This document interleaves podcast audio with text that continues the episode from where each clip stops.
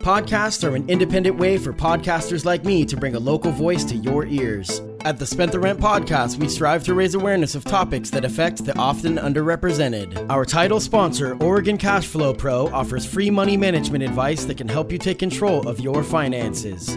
At OregonCashflowPro.com, you will find videos to guide you towards your goal of financial freedom. For more info, there will be a link in the show notes. The following podcast is available on all major streaming sites Spotify, Apple Podcasts, and more. You can now listen to all previous episodes, donate to the podcast, and buy shirts directly from the Spent the Rent podcast at our newly designed official website, strpod.com. After a show in 2004, a meeting took place outside of the Black Forest in Eugene, Oregon. The first encounter between two creative individuals, myself and a one man band referred to as Uncle Nancy. I told him I enjoyed his set and asked him if he'd be interested in working together. I spit a memorized verse while we smoked cigarettes in an alley. Uncle Nancy, who had much more experience creating music, saw the potential in the edge to my delivery and my deep politically charged words and simply said, You should come over and record that. Let's make an album. Fast forward a couple months, and the antidote was born.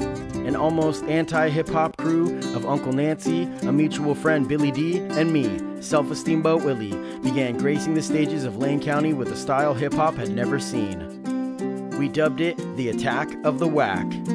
For two years, Uncle Nancy taught me everything there was to know about amateur music production and how to hit the ground running with a DIY style and determination. Today on the Spent the Rent podcast, the man who without his influence this show may never have happened. Coming up next, Joey Helpish, aka Uncle Nancy.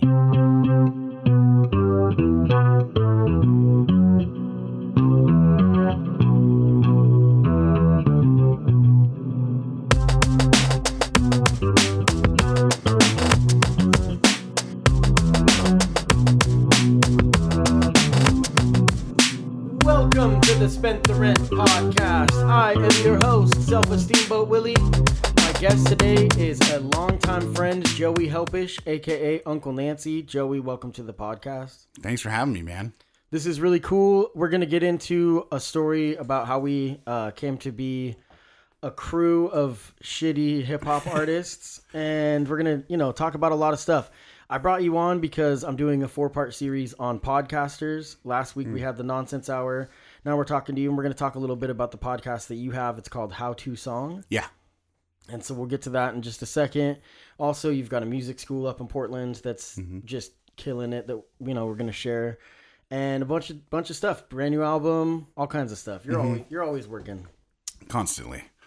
So let's just tell a story first about how we met. You were doing Yeah. a show at the Black Forest, and the best way that I could describe it is that it was basically like a local Nine Inch Nails, like kind of Yeah, like kinda. industrial. You had two mics. You can talk about it. Yeah. So when I first started as well, first of all, when I first started as Uncle Nancy, it was a band and everyone left except for me. So then it just became a one man show. But I would have these racks. Um, they were like PVC pipe racks full of like CD loopers. I used to scratch tapes and do all this stuff. And then I had a harmonica mic that I sang through for the raspy, rappy stuff. And then a, another mic uh, plugged into a vocal effects. And it was pretty like just shocking, simple pop sounding lyrics like Yeah. "I shot Jesus," and Yeah. all these like crazy things. very shock rocky. Yeah, and so we, my my friend Sean, she told me to come and see you. She's she showed me some of your recordings, and I knew right away that the production quality was really high for a local artist. You know, at that time,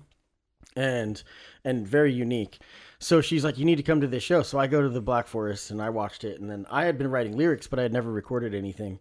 And we met outside after the show, and I just told you, like I said in the intro, I was like, "Man, that was really cool. Let me spit something," and I spit some terrible reggae verse Yeah, it was dope enough. and you were like instantly Yeah. come record that and then a month later literally a month later we had an album It yeah, maybe two possibly, possibly even less than that. Yeah. because I think we had an album and a half uh, when we first started.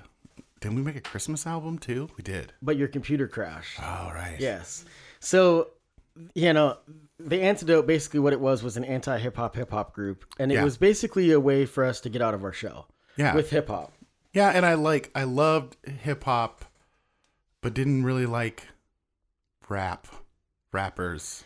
I don't know. There's a lot of the ego stuff that I think that we. Well, at that time, everybody in Eugene was saying that all other MCs were whack. Right. So you would have this idea. You're like, why don't we just call ourselves whack? And then every time they'll be talking about us. Then every right. Then every single rapper is talking about all us. it is is a battle rap against us personally. Yeah. And so that's how we got on the map. And literally, people in Eugene had to stop saying it. And we wrote really bad songs and we practiced them all the time. Yeah, it was the most well practiced whack music ever. Yeah, because we'd practice four times a week. And Billy D was in the band and he would wear like a little girl or like a Girl Scout uniform. Yeah, I think was- that's when I started wearing onesies on stage, uh, and pajama pants. Yeah. It was around that era. So that became a thing. And then, you know, you taught me at that time how to record music and how to use Acid Pro and how to crack programs and all that fun stuff. Yeah, I mean, we call you the proto dandy because you were technically the first person I ever taught music. There were people like in high school that um, I'm actually teaching one guy that I went to high school with. Uh, and it's funny because he has all these stories about what an impatient asshole I was. Oh yeah, was and I can vouch. yeah, I you know, because the first, so you you started teaching me how to record music, and basically they called it the captain's chair. So like I would sit as you recorded your instruments because I didn't Mm. really play instruments, I would just do the production. So as I'm recording, and the, you'd always say to me, "What's the first rule?" And I'd have to repeat, "Don't be an idiot." yep. And then I just hated it, but it was I was willing. I saw the vision and I saw what you were trying to do, and you were patient enough with me too because you had, in my mind, you were already past that point. So you had to take a step back to teach this, you know, amateur musician how to write how to song. Right. Essentially, that's Yeah. what the podcast is. Yeah. So yeah, so that's what you've told me. We've had this conversation about how I was basically the disciple and the Yeah. first the first student. So now you say dandy. First of all, explain to us what a dandy is. So rather than use the word artist or student, uh, Kirsten and I, that's my fiance, my partner, the other half of Dandyland, um, we call them dandies because the name of our school is Dandyland. Uh, and a dandy is really someone who is both a student and an artist at the same time. Right. So that there's not like, oh, I'm a student until I'm an artist. No, you're both no, at the same I, time. And I think that's one thing that you possessed early on with all music is that Mm-hmm. you look at every single human being as as being an artist. yeah. So that everyone has something that they can do. Even if you are painting a painting and no one else appreciates it, if you had fun doing it. Mm-hmm. One thing I learned about making music is that the only time you make good music is if you care more about the process than you do about the finished product. That's a, And so it sounds like preached. we're going to talk a lot about the kids that you're working with and the age groups and whatnot because you're fortunate enough that your clients and your your friends basically Mm-hmm. are like nine and ten year olds a lot of time. Yeah, about half of the people that we work with at Dandy Land are around 10 years old. So the podcast is an offshoot of Dandyland. So we'll get to that Mm-hmm. podcast more in a, a little bit. But Dandyland is a music school that you had this vision that you could and you can speak on that. Yeah, I can kind of tell. Uh, so, you know, I I uh, performed as Uncle Nancy for a long time. Uh, I had some health issues almost a decade ago that forced me to kind of put the brakes on things. On performance. Yeah. Um, and recording just like the whole thing, like our band, my band Uncle Nancy and Family Jewels kind of called it quits, even though we play a couple times a year still. Um, but I ended up for several years doing homeschooling um, and working with a lot of people on the autism spectrum. And then uh, had a breakup. I was living on the coast, and I was like, okay, I'm going to move back to Portland. I hadn't lived in Portland for like seven years and I moved up and I knew that I wanted to keep teaching. I just didn't know what like actually originally I wanted to start kind of a homeschool middle school hybrid thing. Like And- teaching music because you were self taught.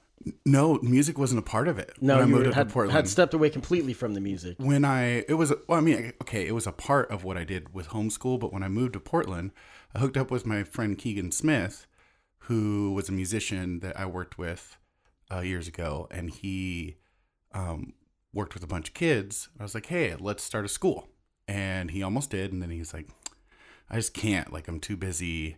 I don't think I, I think I would flake out, and so he introduced me to somebody who we thought would be a really good fit to start a business with, and that was Kirsten. Um, and then we kind of accidentally fell in love. and uh, so during that time, I was just trying to survive. Like I moved into my brother's um, laundromat Right. in Portland, And then improvise and find ways as and a, a buddy of mine, uh, actually Keegan, was like, "I'll I'll pay you to give lessons to the kids." And then another buddy of mine was like, "You should teach music," and I never ever had gotten paid to teach music ever before. Um, but I had all these kind of methods uh, that I that were different, a different way of going about learning music from teaching myself. And through word of mouth, it started with a couple, and then seven, and then by the second year, uh, forty.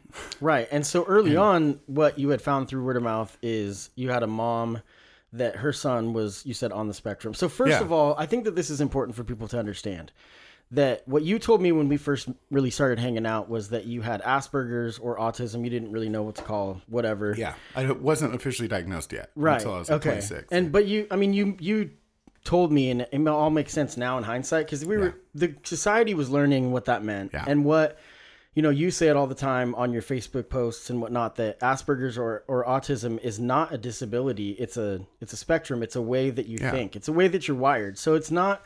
It's just being out of the norm, or collection of unconventional, right? Yeah. it can be a strength. So, uh, you started making music at a really young age, and you're, you're banging on pots and pans, whatever else. Yeah. And your mom was like, "Whoa, everything's in rhythm." And so you started picking up every instrument, and it was just Yep. a natural. You called yourself when we had met. Your last album, I think, was called "Idiot Savant," Yeah. and so you know you can speak on that. Where Uncle Nancy was something that was so larger than yourself because you Yeah. weren't able to vocalize. Right. He was Socially. A, he was a bit of a character that I still have this weird battle with, uh, because I am Uncle Nancy. Right. Um, but it was this kind of uh, Well, you get to be the shield, larger yeah. than life. Yeah, where where um, you know, I can drop f bombs and say really offensive stuff, and it's okay because it's Uncle Nancy. It's not me. Right. Uh, Which I'm glad as as knowing you as a friend too, that you've separated the two, even though it sounds insane to do. Yeah, it does. But but to separate the two and acknowledge it is a sign of of growth as a human Mm-hmm. being because there's anyone that knows from that's listening to this that may have known you in the past as Uncle Nancy Mm-hmm. is like, oh yeah, he shouldn't be that person. right. because as a human being, it was this giant, charismatic, hard-headed thing. You know, so it's pretty interesting to see you evolve as an artist. And we're gonna, I mean, there's so much to, we're gonna bounce all over the lot. place. But the Joey Helpish thing and how that began, you know, I Mm-hmm. don't know, it's pretty crazy. So, anyways, the school. yeah. So you guys started teaching, and then you had met a woman. How did the situation? We're not gonna use names, but a young kid. How old was he? Oh, he was 11 um, at the time, and he was one of my first uh, children. I, I mostly teach adults, and that's still, um, I guess it, it's about 50 50 now. Um, but most of my first students were adults. Um, and then uh, a friend of mine brought me a kid that she worked with who was on the autism spectrum, and then also had a younger uh, sister who um, I think has ADHD or ADD. I always get confused, but uh, is different and weird. And um, was told that he would be nonverbal most of his life. I never believe it when someone says that about Right. someone who and you just like, oh, we just haven't cracked the peanut. Essentially, we haven't found what Right. it is that And so we kind of helped him improve his speech and communication skills through hip hop. Uh, the first song he wrote was a cute little ukulele song called Boring Stuff. It was just a list of boring Right. things. Um, and then he started animating. I taught him how to animate, and now he has his own um, channel. He's got his own show, and uh, is definitely not nonverbal. Right. And you can find all that stuff on YouTube. We'll post some of the links. So the links will be from Dandyland's YouTube and Yeah. it's insane. So working with the students, not only teaching them how to song, Yeah. but like the podcast where it's a simple, we can take an afternoon and make all of the music for the backing tracks. And then all you have to do is use your creativity to make the words. And it's a real simple thing to just explain Mm-hmm. to someone because you have a formula. Yeah, and that uh, that formula is it's just the biggest deal in the world because I I, I always had a formula, always, but I never really had a way to communicate what it was, and that has happened recently in a big way. We Kirsten and I invented this thing called root motives, so it's emotional music theory. So it deals with numbers and distance between notes, but also what emotions get brought up during that. Right. Um, and it's hard to do over an audio podcast because if you know music theory, yeah, you explained it to me and it's crazy because you wrote down some keywords. Now, what are the words? So you have do re mi fa sol la ti do. Everybody knows that. Right. Each one of those is a number, um, a position in the scale. There's seven notes. So do re mi fa sol la ti, and then do again, which is just one. It just repeats like that forever. That's what music is. Each one of those notes has a chord. Each one of those chord makes people feel an emotion. So there's love, longing, sorrow, hope, power, despair, and transition. And so I can sit with the kid and say, How's your week? Pick three of these uh, emotional root motives. Those are the chords. That- and then we can just. Right. Correspond with like a note or a chord so that you can then bounce through a song on the acoustic guitar or Yeah. keyboard. It's Yeah. pretty phenomenal. It's And really cool. when you see it in action. So the best way, have you broken this down anywhere online? Or is No, it, I'm still- something that's still in your lessons? It's still in the lessons. Um, we actually we have a second service that we other than lessons that we just started this year called song therapy. So we use that root motive process to let somebody rant for 20 minutes and then I basically translate everything that they're saying into verse. Like an improvised song on guitar. Yeah, well, first I do the lyrics. While they're talking, I'm translating what they are, saying into like seven syllable lines and making, you know, basically writing the lyrics to the song. And then I have them pick from those root motives. That becomes the chords. And they always match up with the lyrics because that's the whole point is if you're writing a happy song, you're in a major key, you're rooted in love. If you're writing a sad song, you're in a minor key, which means you're rooted in despair. And um so it's been getting and i've been talking more and more about it uh it's still sort of at the tail end of being in development it's been two years now that we've been developing that process that we call root motives um but i have been working on their uh you know putting together i'm actually working on a book uh that explains root motives but also some videos and i started uh actually did a video for how to song on my youtube channel um, and I think I'm going to do that more. Uh, So, so I, I, w- I would imagine that when you're teaching a kid root motives, why Mm-hmm. they grab onto it so easily, especially kids on the spectrum, is Yeah. because they are then able to almost in, like externalize the emotion that's attached Yeah. to each note or each chord. yeah, So that allows an association with the connection of that's what music should do Yeah. in general is it should it should the chord should match your emotion. right. A big You know? motivation for figuring out root motives has been that people always say that music is therapy, and they always say that music is a language, but no one can ever tell But me why? how or why. Right. Yeah, and so that's really been a big part of what we've been trying to do is kind of quantify that and give a language Yeah. for the language. It's really you know? beautiful. I mean, Yeah. it's hard to get through. I know when you're listening to this podcast, and so Yeah. I just the best way. I'm going to say this a bunch of times throughout the show. Just look into Dandyland Yeah. and through social media and what you do and the way that you present it. It's cool because it's an it's definitely not on the norm. I mean, the way that you do your social media, I'm surprised that you haven't had challenges, and I'm sure you have on dealing with parents because you're definitely unconventional.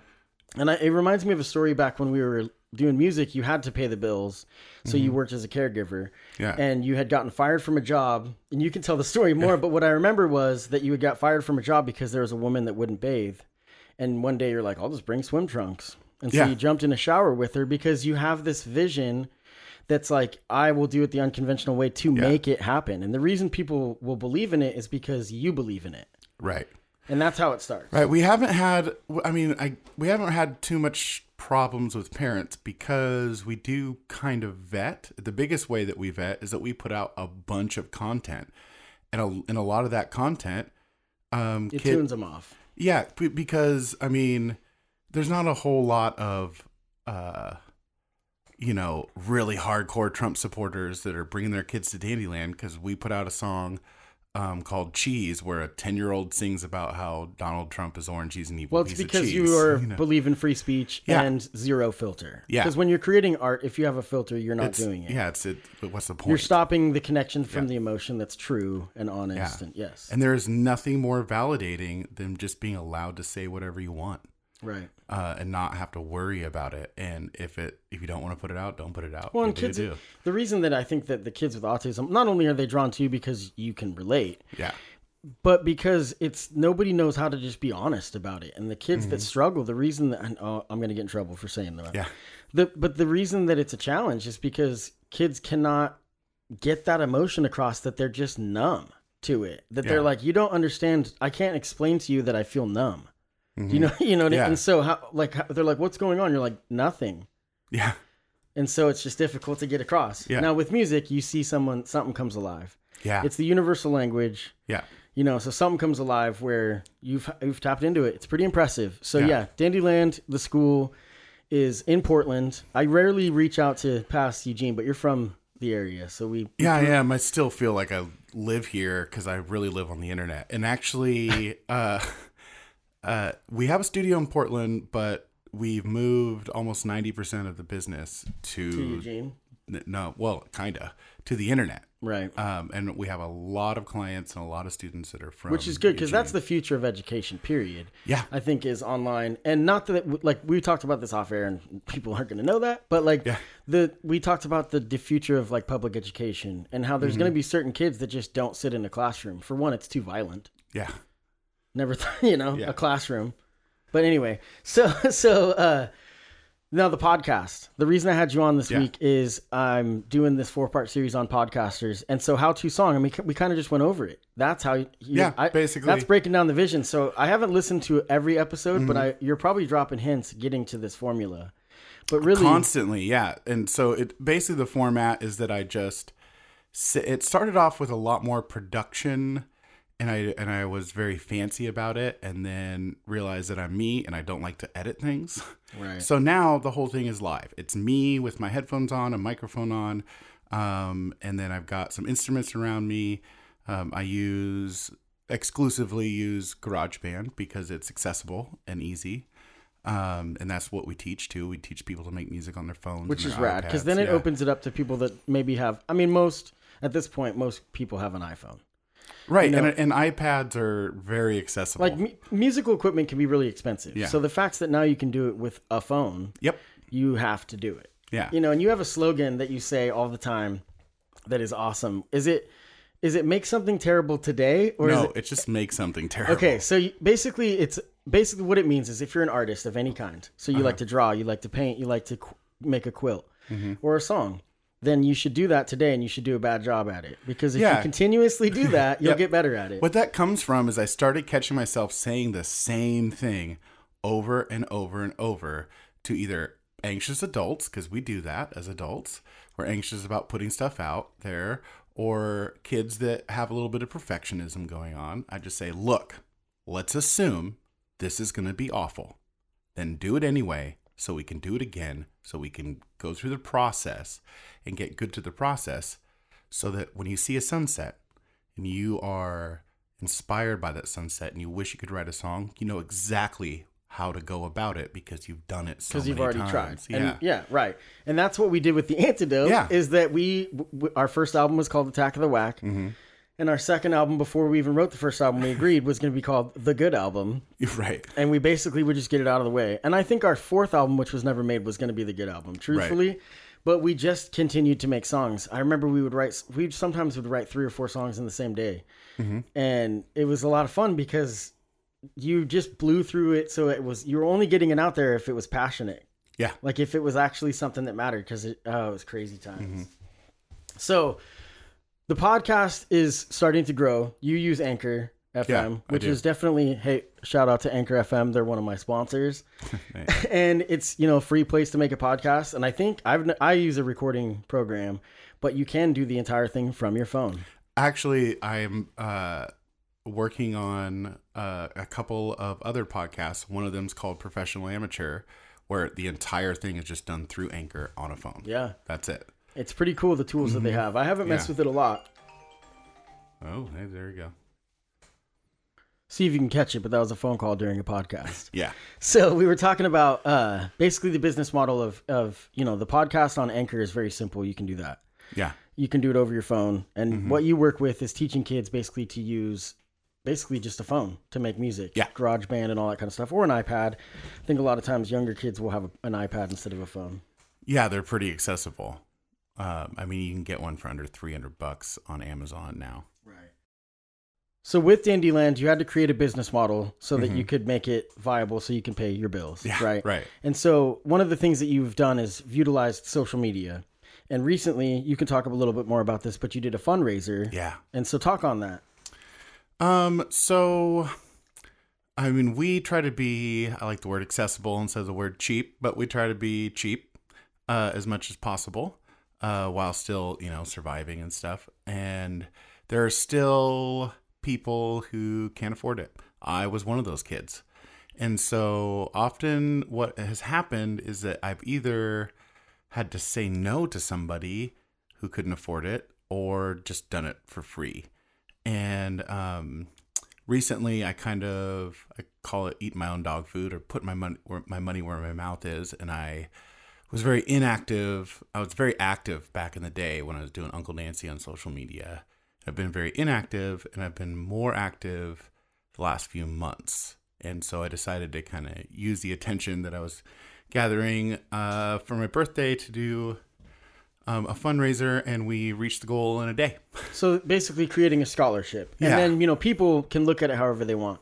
But what it does is they're sponsoring a kid to be able to take the class. The coolest thing that happened is that the next day after we reached our goal in a day, um, I had a parent whose kid is just, I mean, there's no other word. She's a genius. And her mother is a single mother who works her butt off to afford music lessons. And it's very apparent that she needs more time. And she almost cried the next day when I was like, hey, so next term, the kid's going to get uh, two hours a week because we raised enough money to do that in a day. And it was incredible. Right. Which is awesome because Yeah. then that you know they can continue their growth. And I think that you now doing this, what you Mm-hmm. get out of it by working with this kid and inspiring their mind Yeah. is I'm sure is, is something that can't be replaced for you individually. Not at all. It's the coolest yeah, thing to in the be able to witness somebody enter a world of creativity is just the most amazing gift possible. yeah, I get to do that literally every day. It's pretty amazing. I definitely recommend if you're listening to this, just go check out Dandyland. Is it Dandyland Studios? Is what the DandylandStudios.org is our website. Um, you can also find it on uh, on Facebook. That's where we're the, the most active. Right. So on Facebook, using the sponsorship promotion, what you did is you said, I, Uncle Nancy, am known for making albums in 20 minutes. Yeah. So I will broadcast on Facebook Live for 12 hours, and you can talk a little bit more about that. Yeah, so I once we reached the first goal, I said, okay, if we reach the second goal, um, I will live stream all day and I'll make an album. And we did that, and it actually ended up. It's probably my favorite music I've made crazy in a long because time. I've seen a lot of the responses too on social media, and it's no small thing when you make an album ever, even Right. if you promote the hell out of it, Mm-hmm. not just for a weekends that you promote. I'm going to do this thing that you get any response. You'll get Yeah. some thumbs up and some heart emojis, Right. But to get people being like, "Dude, this is actually really good," yeah, way it was cool than- because you showed the formula again. Yep. Like you didn't keep the secret. You exposed it. Like here's how I do it. Right, that I started off that morning at seven o'clock, and I said, "All right, we're just gonna make some ukulele riffs," and I made ten ukulele ukulele riffs, and I put them all in a loop, and then I just started going through, and I ended up with seven songs, which you know that's why I started. I was like, okay, I'm gonna make an EP, but I'll start with ten. Like I have to be realistic. Yeah. Right, yeah. You're like I didn't make 20 songs in a day. right.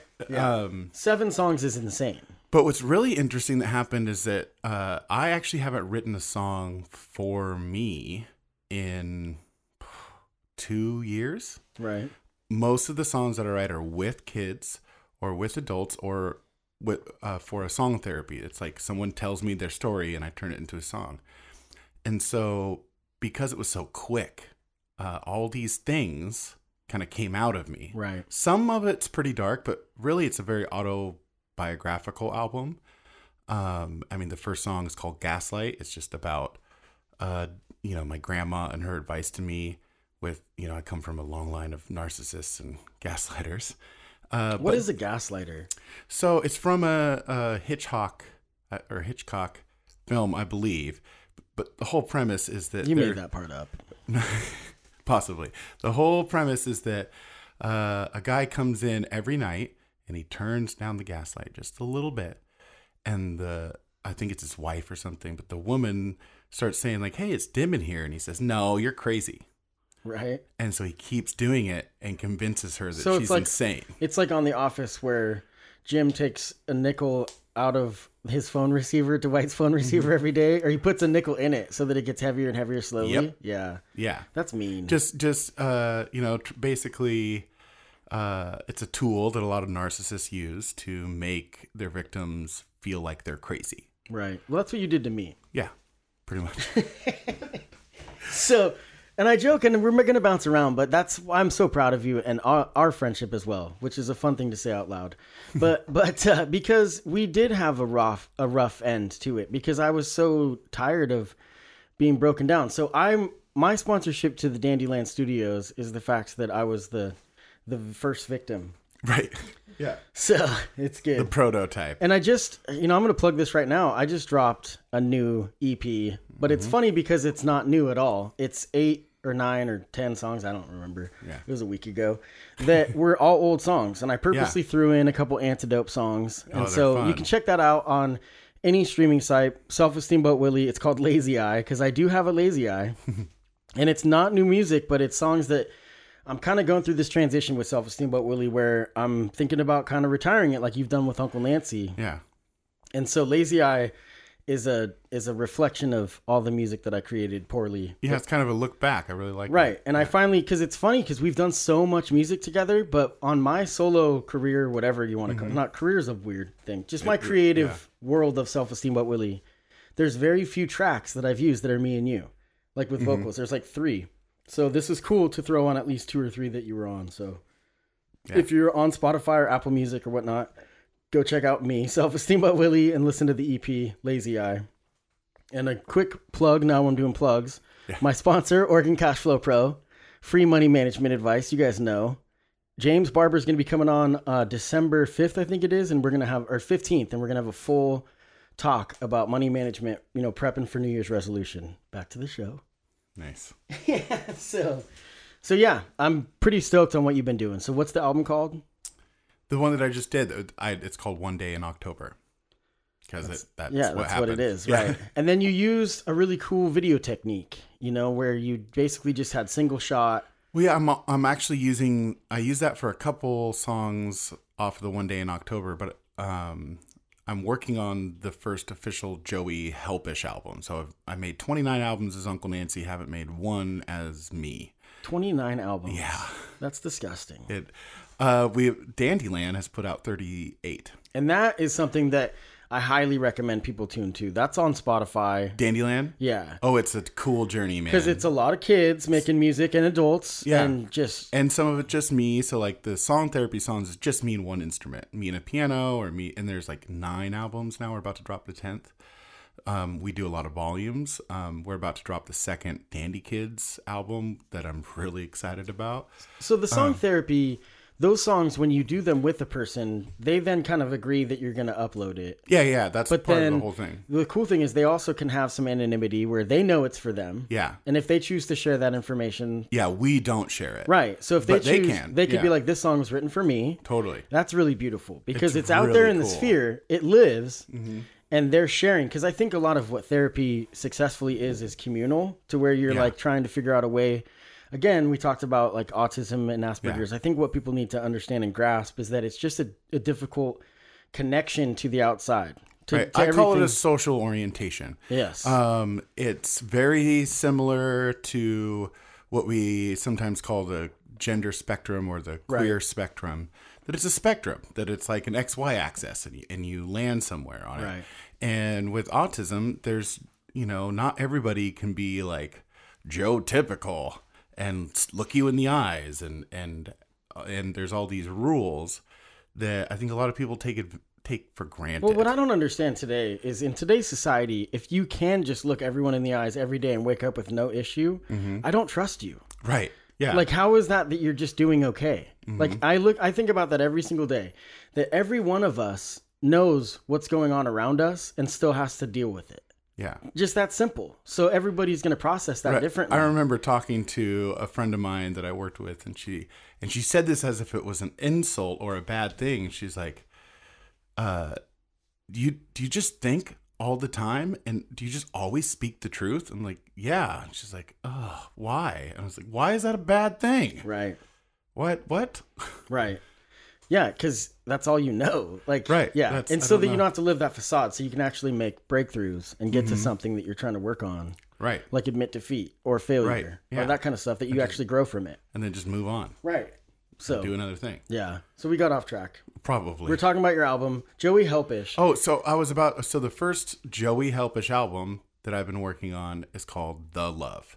I've wanted to call something The Love for a long time because I just love that sentence, that statement. I do it for the love. Um, and so I do it for the money. Right. So Dandyland puts out tons of music, and um, I started kind of picking the ones that were just me, not not songs with kids, but songs that I did for song therapy or part of a project. Um, and I started kind of piling them, and then some songs that I made that uh, never got released, and I ended up with thirty. So I have thirty songs uh, for the love that's like really represents um, the musical direction I've been going in several years. And I decided I wanted a YouTube presence for the entire album. I didn't want to make visualizers, you know, like the the things. Um, Like the where there's like the top of it has text and it says this guy Yeah. just this guy just broke the internet. right or like uh um you know waves that bounce in and out or like uh the bass makes an image shake Right. um i didn't want to do something that simple but i'm lazy and i didn't want to make a like a well thought out music video for every single Sure, and direct the whole thing. Right, So it was 30 one shot, but they were pretty unique. I Yeah. mean, you did one with a cell phone that I thought was really cool. yeah so i found a lip syncing um, app and i was like oh well this is designed to do like tiktok style or Musical.ly style little videos where you just plug in a song and then you lip sync to it well what happens if i plug in my own song it's got all these cool filters um, and so i'm about halfway done i'm still working on it and hopefully in a few weeks i'll have 30 songs of, Right. of these So really TikTok- simple TikTok is meme cocaine. Is that what, is Yeah, that what that's yeah Yeah, yeah. I don't know if you if you're listening to this, and you're not familiar with TikTok. First of all, don't. It's it's basically like five minute for five second videos or yeah it's like vine Yeah. i don't know if you remember vine Oh yeah, and it died because it was ruining the world. Yeah. Yeah. People blame video games. I blame TikTok and Vine. yeah Musical.ly Right. So Joey Helpish, yeah we keep getting off track, and you Yeah. and you keep starting to tell us how the name Helpish came to be. Okay, so this I think that requires a little bit of backstory. So that's not my name that I was born with. I was born with the name Joseph Allen Stewart, and I have hated that name my whole life. It is the same last name as the fir- first person that ever abandoned me. So I have like these really weird identity issues that came up because of it. That's a big uh, part of why Uncle Nancy existed. I didn't like my name.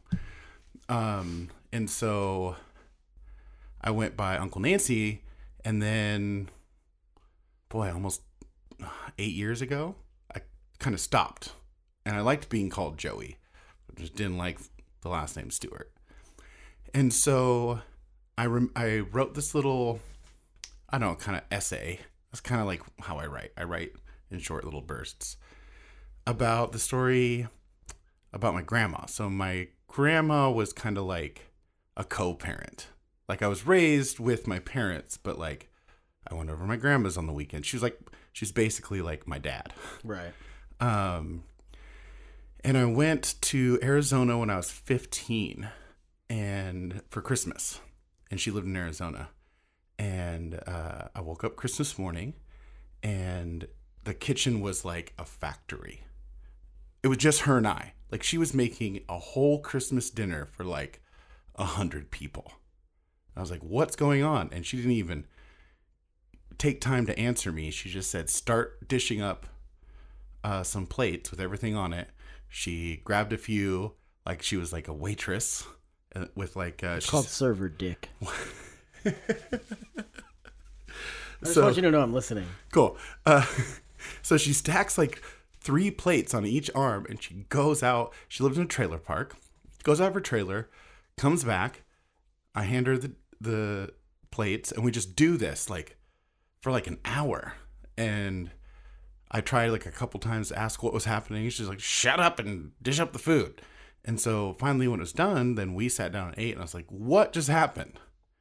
And then she looks at me and she says, "There's 180 people in this park, and half of them can't afford food, let alone a Christmas dinner. I can. We're not selfish. We're helpish." That's awesome.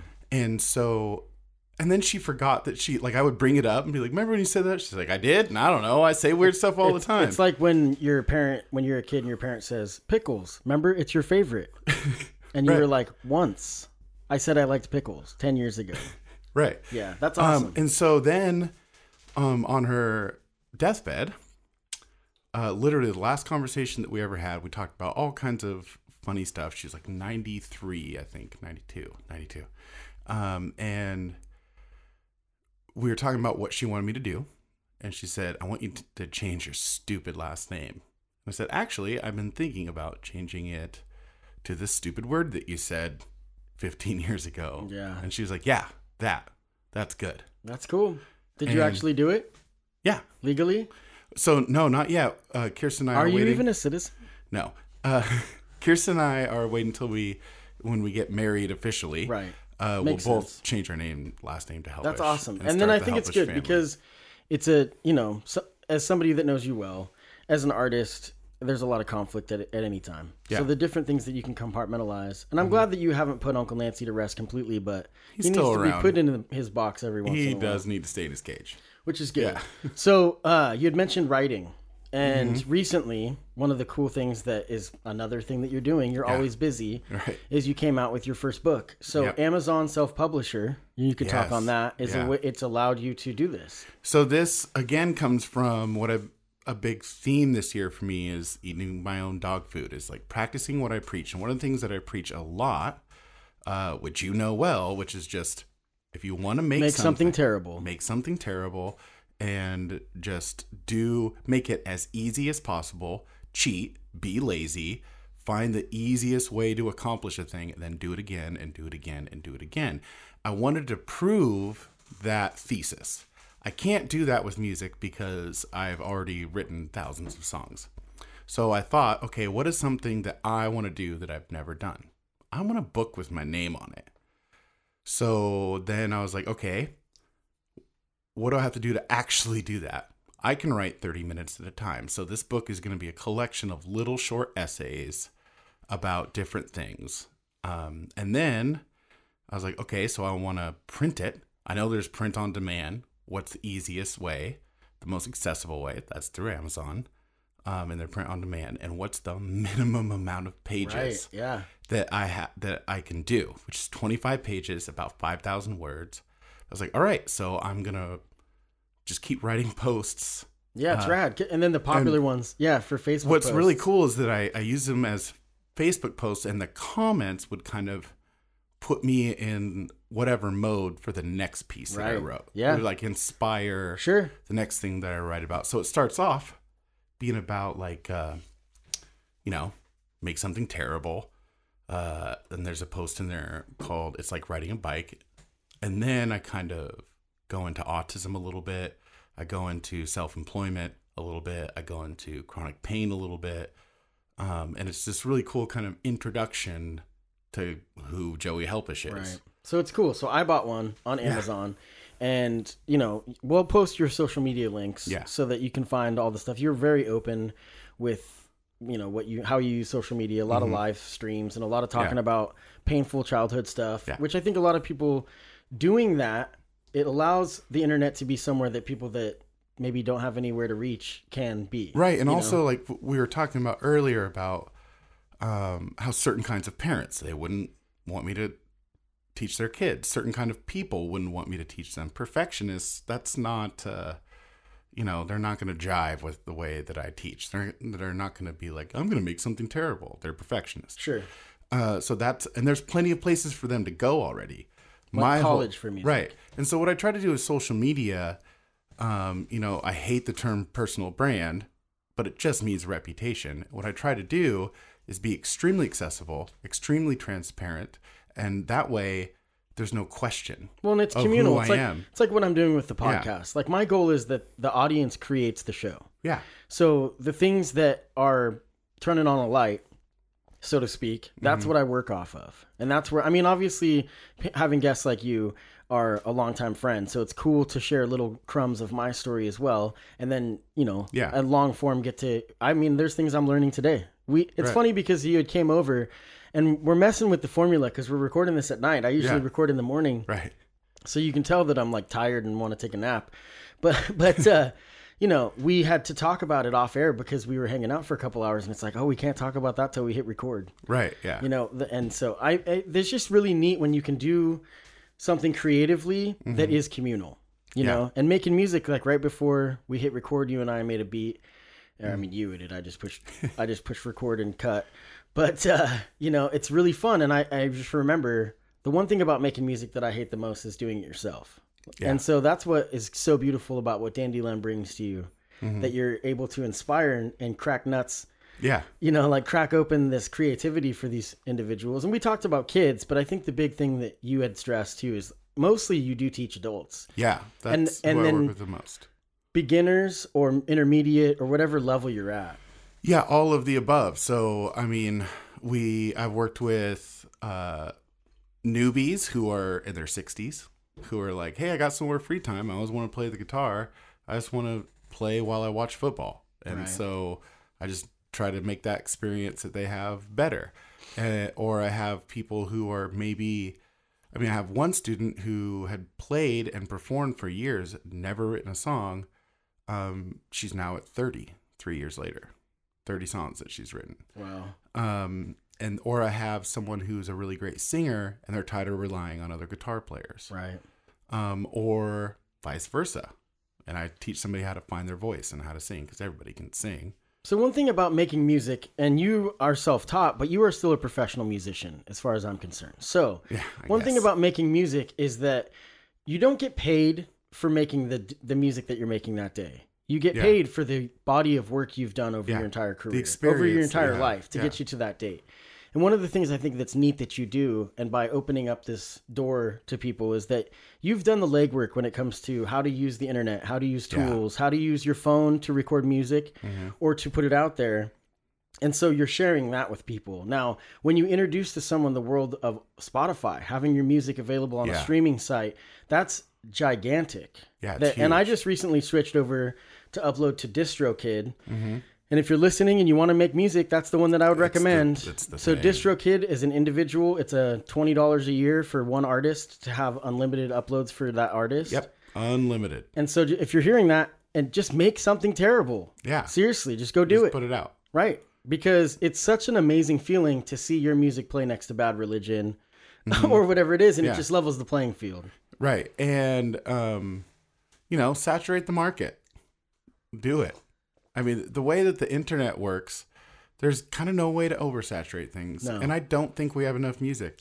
I look forward to a future where it is an actual language, where people literally send songs back and forth to each other. And that's a conversation that lasts for years Right. and that it's a type of communicating like wh- how cool would it be in a music in a world where everyone is so musically literate that's really what i'm all about is musical literacy just understanding how to to speak the language of music but what if someday literally after you send a kid off to college or you send you know you send them um, off in the world the two of you for the rest of your life just instead of sending letters to each other send songs Right.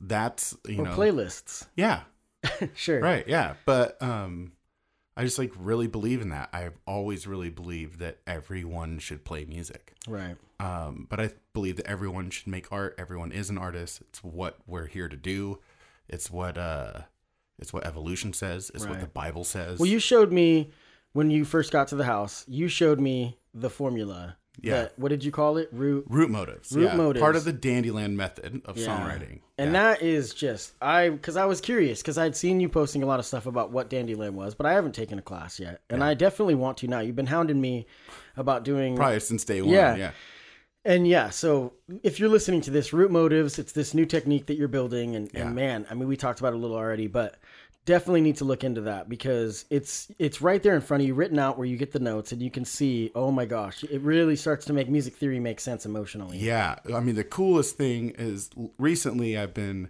sharing this technique with musicians who are accomplished, more accomplished than I am, and they love it. Every single one. I just got um, a text the other day from Marv Ellis, and and he like had a bunch of songs that were like oh like what I got from Sublime. He's like, what are the root motives? And I was like, oh well, it's power, hope, and love. And he's like, this is the coolest thing ever. Yeah, you got to patent that or like, copyright that. Well, I think we're just going to keep out in front of it uh, so that it's very apparent that it's uh, that the dandelion sure. method. And I think that that's a great way because you've never really gotten too serious about copyright stuff because you're just oh, like I- what, I'm whatever. anti. yeah, yeah, because it's like who gets to own creativity once you put it out in the world, everyone owns it. yeah. It's a it's a language. How do you own a language? You can't do that. Right. Uh, I mean, I have I could go on rants for days about how uh, it's a hundred years. You get a hundred years to make money and make an industry off of some art form. That has happened over and over and over. We had the 20th century where we got to make a bunch of money off of recorded music. But then the internet caught up with itself and it's impossible. Right. Now Like it was make, before. Now it's just making clout. That's it's not even music Yeah, anymore. the only way that you can really just like back in the day uh, when you had to like have a degree in an orchestra and stuff, the only way you can really make you know become a rock star now is to be a tool, right. and that's fine for people who are good at being a tool. Like that's not meant to be uh, an insult. There are people who are very good at being a cog in a wheel, and they should do that. But for the rest of us, it's really cool that you can just make an album on your iPhone. Totally. And I always feel like that argument with someone's like, "Why do you do this? It's never going to go anywhere." I always want to say like, "Why do you play basketball? Right. That's the writing. Like you're not going to make it to the NBA." There's a chapter in What the Helpish called It's Like Riding a Bike. And the whole concept, this is another thing that I say to students a lot, is like, do you know what you've never heard? You've never heard somebody say, I'll never be Lance Armstrong, so what's the point in riding a yeah. bike? Why do you run? Right. Seriously, like you're not going to get there. Right. And um and it's because it's the experience. Uh, Seriously, the it's big- enjoying the process. Yeah, the- it's, it's like I mentioned before. It's like Yeah. if you enjoy the process, there's something about finishing it and recording it and documenting it. Mm-hmm. And I started making music and whatever level. I mean, my stuff is success. Who cares? Yeah. But my music creations, I took some dark stuff and I put it out, and it allowed me to work through, like you call it, music therapy, the way you do Yeah. it. But that's why I make music. Well, song mu- therapy. it- It's very, sure. Very important to me. The distinction between music theory, which nobody can tell me what actually, or music therapy. therapy. Nobody can actually tell me what that is. Um, Well, some cross. to, that'll be the next thing that you get to create. Right. But song therapy, to me, the, why it's so important that I use the word song therapy is that writing a song, there's nothing like it. And the whole creation of song therapy came from I went to see two shows, three bands that night, sang a song I wrote. Wow. It was unreal. Wow. It was one of the coolest experiences of my life. But the biggest thing is that I heard my emotions come back to me. Um, and I was validated in a way that was like just incredible. Yeah, and I was like, cool. I want to give this to people. So the socials. Let's Yeah. go over that. Yeah. Joey Helpish at anywhere on social media. I'm going to post the links. Facebook and Instagram are the big ones. If you're Yeah, listening I'm to on this. there. Yeah, the Joey podcast is called How to Song. Yeah. That's all over Apple Podcasts, Spotify, Mm-hmm. all that good stuff. Yeah, and then uh, recently I've been taking the YouTube channel pretty seriously. There's a bunch of content on there. Um, that's just Joey Helpish. And that's starting out, you know, but you also have the Uncle Nancy and is there links. So we're going to post all this Yeah. in, the, in the liner notes and the show notes of the show. So, Um, well, Uncle Nancy actually, as of today, is officially. I, we've had a Bandcamp uh, for twelve years now, I think ten years. Wh- Whenever it started, I was like one of the first people on Bandcamp. Um, and I'm closing that down, and we're gonna be re-uploading all that old stuff to Spotify and stuff. nice to just make um, it to where just streaming there. Yeah, just so that I can kind of memorialize that time of my life. That's going to be hard because a lot of the stuff's got uploaded to different places and you're going to Yeah. see a lot of red flags. right, probably. You'll, we'll see in the Yeah. uploading process. And if you use DistroKid, you know what we mean. But Yeah. I do want to wrap it up because we're coming to an hour. Cool. So, you know, we're going to end it with a song. And this was from the album that you just wrote. And we were talking today, and I was just like, I'm going to pick one. And I chose Effortless. So that's actually not out yet. officially. Well, we're gonna ruin it because we're putting it out. Yeah. So No, effortless has a music video online, and I chose it for multiple reasons. First, the title caught my attention Mm-hmm. because it is the way that you make music. You make it look effortless, Thank you. and I'm not saying it's good. I just said you make it look effortless. but uh, so, so it's a really cool one. Plus, I like to start a song that has a good intro. For Mm-hmm. because it just sounds better on the podcast. Because right now I can go do do do do do do do and like Yeah. fade it in, you know. Yeah. So Joey, it's awesome. Since you're here the night before you broke my rhythm, maybe we'll record another podcast tomorrow Maybe. morning. Yeah. But I want to stay to my my one hour because I think that after that we lose interest in our audience and they all need to go to bed. Can I say something about the song real No. quick? No. Anyways, yes, you can.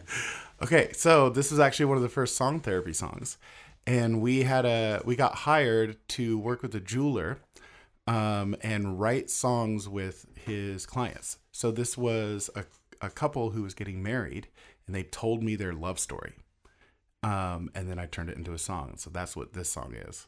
And I asked them for one phrase if they could only say one thing to each other forever and ever, what it was, and it was "I fucking love you."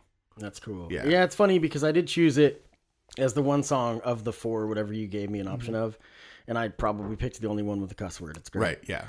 So you know we haven't you know we're gonna have to throw that little e next to next to this episode. Well, Joey, Joey Helpish, uh, the all the links are gonna be in the show notes. I appreciate you doing this. Thank you Uh, so This is gonna be something that we'll have to do at least once a quarter. We'll have you back on the podcast. If you to. haven't noticed though, don't feel special because I literally say that to every guest. Good. I'll have you back once a quarter, which means we can be friends again in four months. Sweet. Thanks a lot. This is Joey Helpish with Effortless.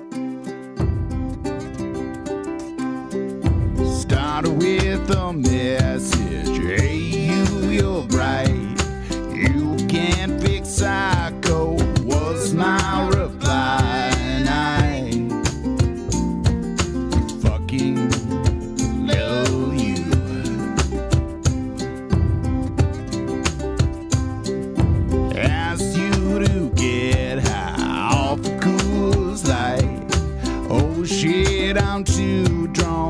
Yeah, stay the night.